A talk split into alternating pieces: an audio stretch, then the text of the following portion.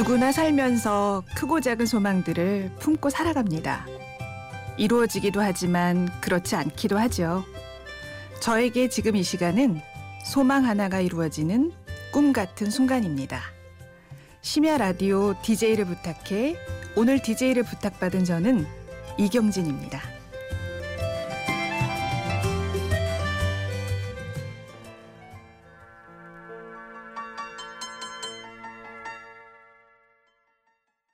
첫 곡 이문세의 빗속에서 들으셨어요. 어, 처음 DJ를 부탁받고 첫 곡을 뭘로 하지? 진짜 고민을 많이 했거든요. 그러니까 좋아하는 곡이 너무 많아서 고르기도 쉽지 않았고요.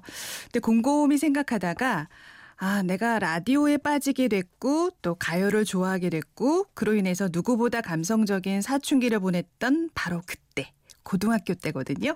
그때 가장 많이 들었던 노래가 바로 이 노래였어요. 저 또한 아주 오랜만에 듣는데 또 이렇게 생소한 라디오 부스 안에서 들으니까 또 너무 감격스럽고요. 가슴이 촉촉해집니다. 안녕하세요. 반갑습니다. 저는 이경진이라고 합니다. 제 소개를 좀 할게요. 저는 GS 홈쇼핑에서 올해로 21년째 쇼핑호스트로 일하고 있습니다. 1995년에 우리나라에 홈쇼핑이 처음 생겼는데요. 쇼핑호스트라는 직업 참 생소한 직업이었어요. 그때 같이 입문한 대한민국 최초의 쇼핑 호스트들이 많지 않았고요. 하지만 지금은 홈쇼핑 채널이 많이 생겨나고 많은 쇼핑 호스트들이 방송을 통해서 여러분과 만나고 있죠. 아시다시피 홈쇼핑은 생방송으로 진행이 되거든요. 대본이 없어요. 그러니까 본인들이 멘트를 준비해서 방송을 해야 하기 때문에 항상 준비를 많이 해야 하고 매 방송마다 긴장을 할 수밖에 없는데요. 올해로 제가 경력 21년째이다 보니까 사실 어, 이런 방송에 많이 익숙해져 있어서 오늘 잘할 수 있을 거라고 생각했는데 지금 되게 떨리거든요. 생전 경험할 수 없을 것만 같았던 라디오 DJ를 제가 하고 있습니다. 자, 음, 다시 한번 제가 심호흡하고요. 두 번째 곡을 듣고 나면 좀 나아질 것 같아요. 자, 그래서 노래 들으면서 저도 잠시 좀 마음을 가라앉혀 보겠습니다. 김동률의 기억의 습작입니다. 이제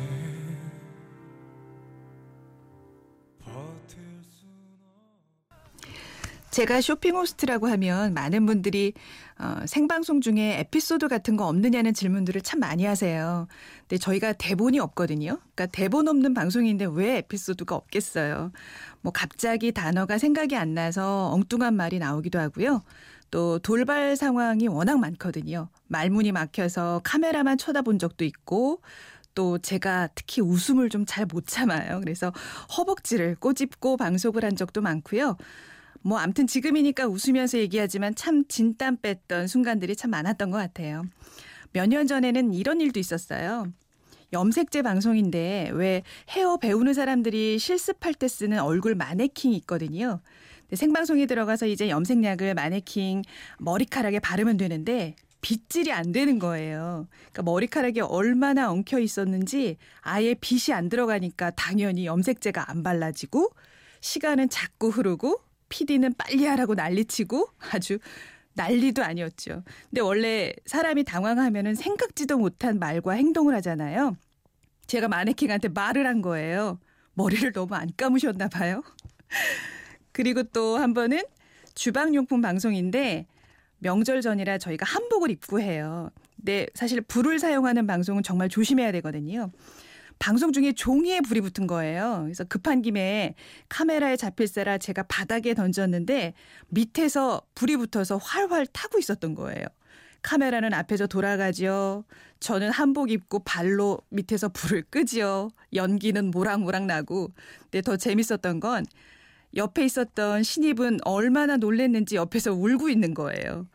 자, 지금, 아무튼 지금 생각해도 참 아찔했던 순간인 것 같아요. 홈쇼핑 방송은 기본적으로 생방송이고 실시간으로 주문을 받고 있기 때문에 매출도 바로 확인이 돼요.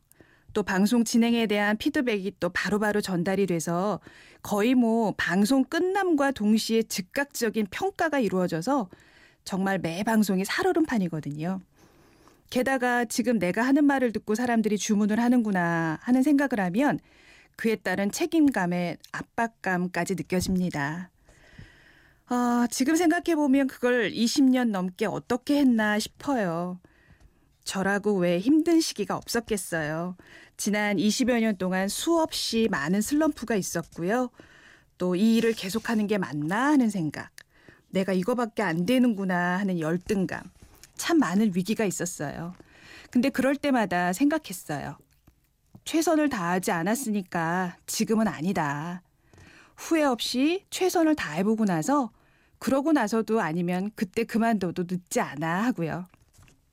저희 회사에 얼마 전에 신입들이 입사를 했거든요. 호기심과 기대 반, 두려운 반으로 하루 종일 선배 뒤만 졸졸 쫓아다니는 후배들을 보면 귀엽기도 하지만 한편으로는 안쓰럽기도 해요. 어떤 직업도 쉬운 일은 없지만 앞으로 겪게 될 수많은 어려움과 고민들을 지혜롭게 잘 헤쳐나가야 될 텐데 하는 걱정도 하게 되죠. 혹시 이 방송을 들을 수도 있는 우리 후배들, 또 이제 막 새로운 일을 시작하는 분들, 이 길이 맞나 하고 고민 중이세요? 문득 문득 흔들릴 때면 한 번쯤 자기 자신에게 얘기해 보세요. 잘하고 있어. 지금까지 그 어려운 걸 해내왔으니 앞으로도 잘할 수 있을 거야. 그리고 나 자신을 믿으세요. 노래 듣고 이야기 계속할게요. 김범수의 지나간다.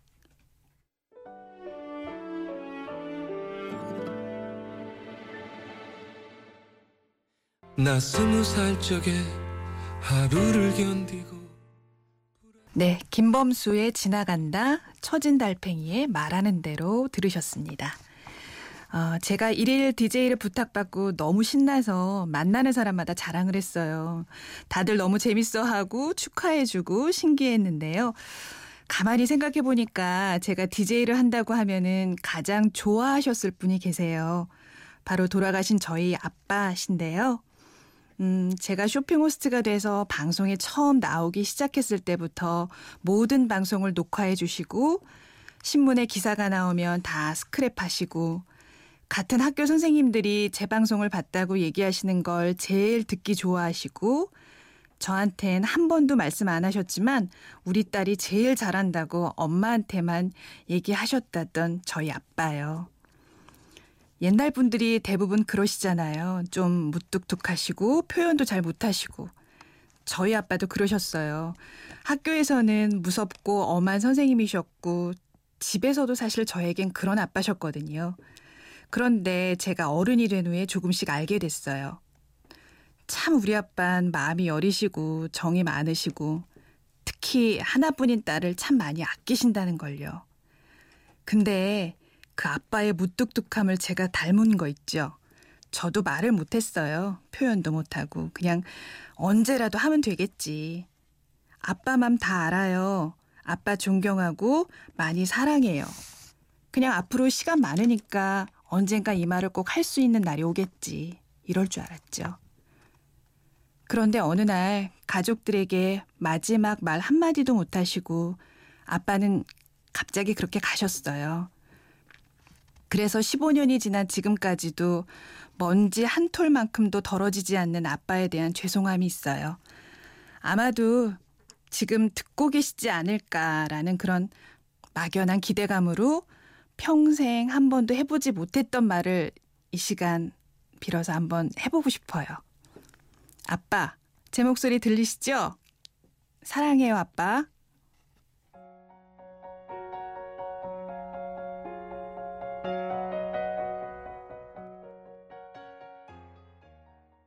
네, 인순이의 아버지 들으셨습니다.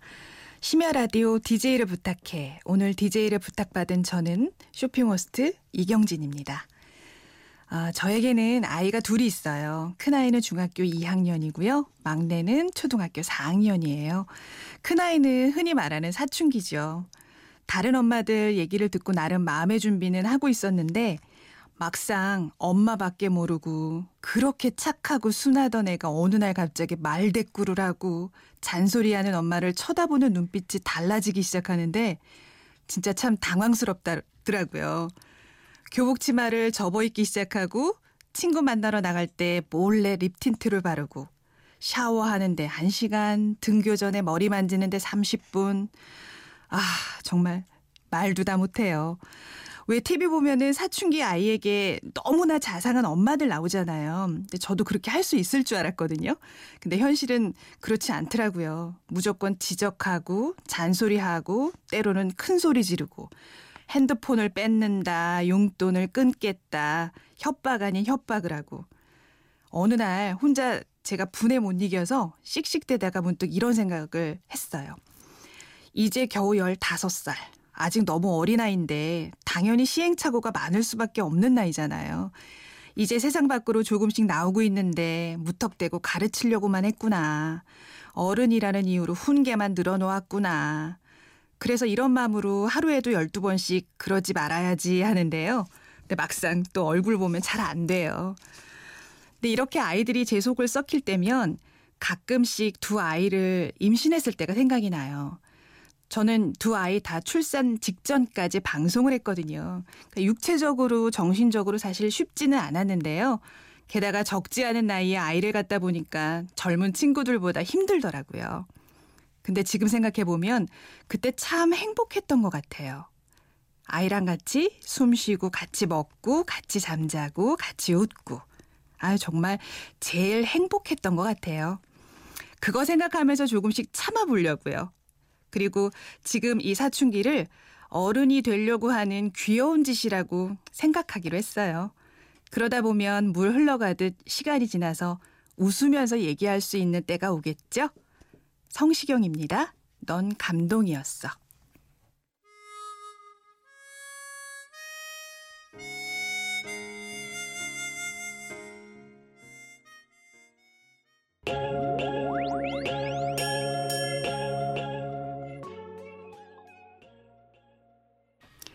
네, 성시경의 넌 감동이었어에 이어서 트와이스의 치얼업 들으셨습니다.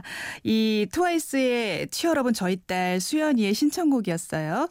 자, 아마 이 시간 듣고 있지는 못하겠지만 그래도 한마디 할게요. 수연아, 상훈아, 사랑해.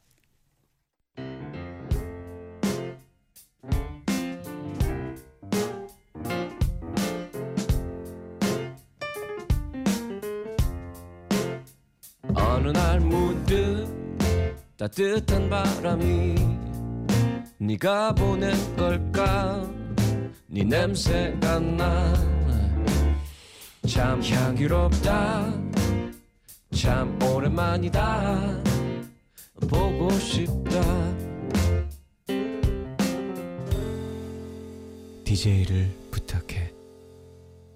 심야 라디오 DJ를 부탁해 저는 오늘의 DJ를 맡은 이경진입니다. 어, 여러분은 드라마 많이 보세요? 저는 집에서 드라마를 볼 시간이 그렇게 많지는 않아요.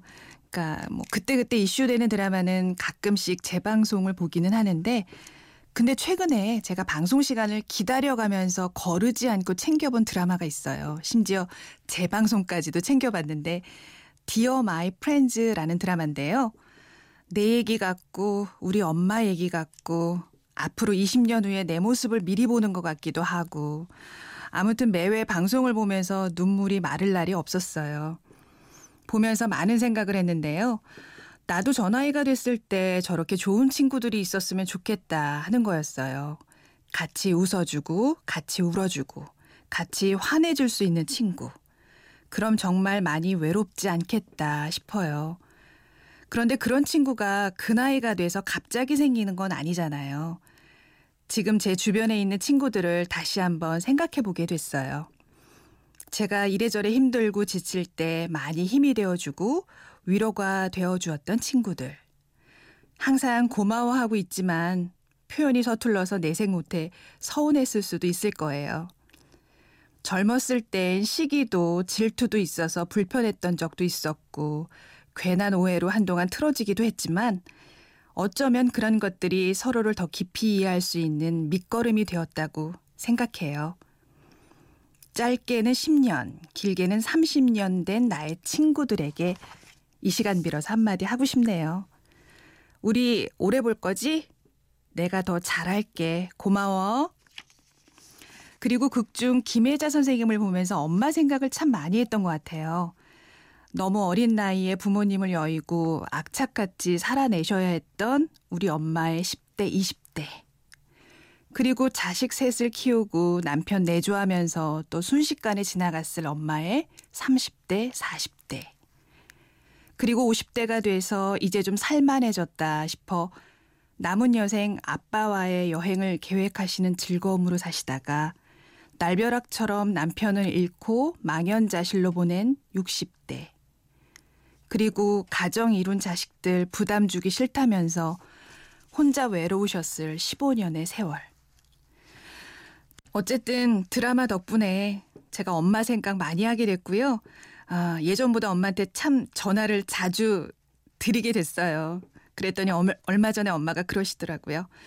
내가 그동안 딸이 있었나 했는데 요즘은 딸이 있구나 싶다고요. 어, 제가 라디오 DJ를 하게 됐다고 새벽 3시에 방송이 된다고 말씀드리니까 엄마가 그러시더라고요.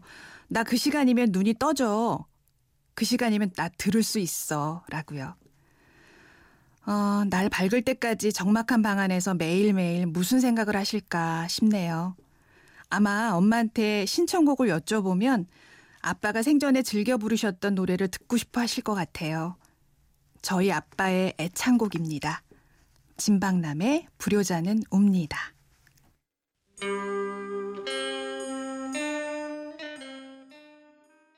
네, 저희 엄마가 너무나 듣고 싶어 하셨을 저희 아빠의 애창곡 불효자는 옵니다. 들으셨습니다. 얼마 전에 회사를 그만두고 이직한 후배 소식을 들었어요. 항상 밝고 유쾌한 아이였는데 암 진단을 받았다고 하더라고요. 아직 너무 젊고 아이들도 너무 어린데 암이라니까 듣고도 믿을 수가 없었어요. 며칠을 고민을 했는데 지금 뭐 상태가 어떤지도 모르고 전화는 받을 수 있는 건지 통화가 되면은 정작 무슨 얘기를 해야 되는 건지 그러다가 전화를 했는데 바로 받더라고요. 그것도 평소와 다름없는 밝은 목소리로요. 동네 산부인과 정기 검진을 갔다가 이상소견이 있어서 큰 병원 가라는 소리에 놀라 대학병원에 가서 이것저것 검사를 해보니까 이미 암 3기라고. 다행히 전이가 심각하지 않아서 수술하고 지금 항암 치료 기다리고 있는 중이라고요. 본인도 너무 갑작스러워 당황스럽고 믿기지가 않는다고 하는데, 아, 정말 뭐 어떤 말도 할 수가 없더라고요. 그냥 힘내라는 너의 의지가 가장 중요하니까 항상 좋은 생각만 하고 특히 애들 생각해서라도 힘내야 한다는 말밖에는 할 말이 없더라고요.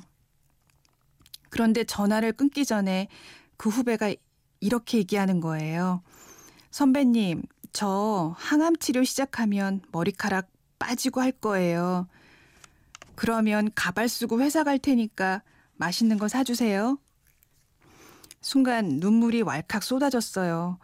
하지만 그 아이 앞에서 운다는 게 말이 안 되는 것 같아서 황급히 전화를 끊었는데, 아, 참 정말 그 긍정 에너지와 기운으로 부디 항암 치료 잘 받아서 좋아졌으면 좋겠어요. 그래서 사랑하는 가족들과 앞으로 정말 더 많은 시간을 건강하게 지낼 수 있으면 좋겠습니다.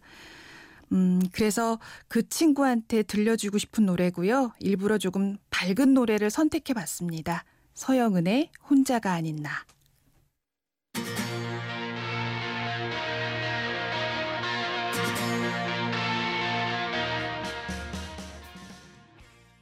네, 서영은의 혼자가 아닌 나 들으셨습니다. 어, 올해로 쇼핑 호스트를 한 지 21년째인데요. 한번 계산을 해봤어요. 입사 때부터 지금까지 몇 개 방송을 했나. 대충 계산해 보니까 8천 개가 넘더라고요. 와, 근데 그 8천 개가 넘는 방송 중에 어느 하나 똑같은 방송이 없었거든요.